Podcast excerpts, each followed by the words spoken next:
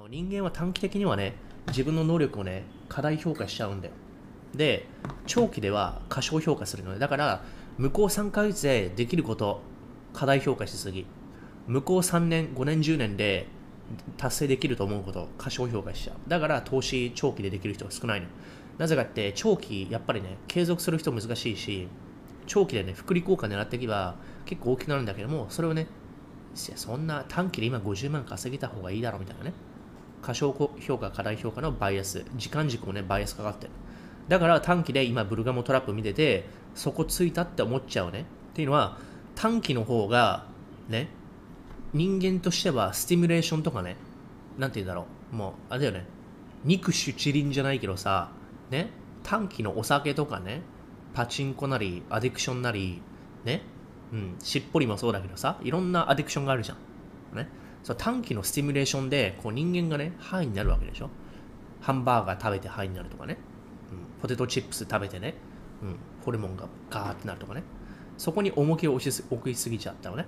だから、今の、今のモーメントね、now、ね、プレゼント。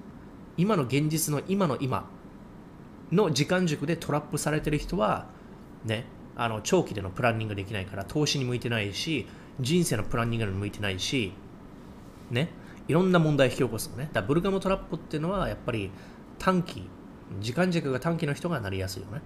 そこついたと思っちゃってる。今のこれ見てね。でも見てみるとやっぱりね、客観的に見てみるとグリードインデックス50に上がってるし、ね、収束で見てみてもこれね、2年ぶりにね、2年ぶりの狂気の里なわけよ。そこを見ずに感情的に動かされてそこついたもん長期だと、ね、これね、よくよく考えてみると、これ2年 ,2 年間で最大のね、うん、ブルガモトラップやぞと。しかも、さらにね、うん、あの自分のレンズっていうのを拡大してね、うん、大きい枠組みで見てみると、ね、住宅ローンの需要が、これ、25年ぶりに低いわけ。さらに住宅の価格が2008年よりも、ね、買いにくい。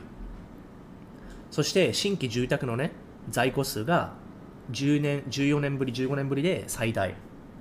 まあ、住宅ローン上がってるから買えないわけよ。ね。はい。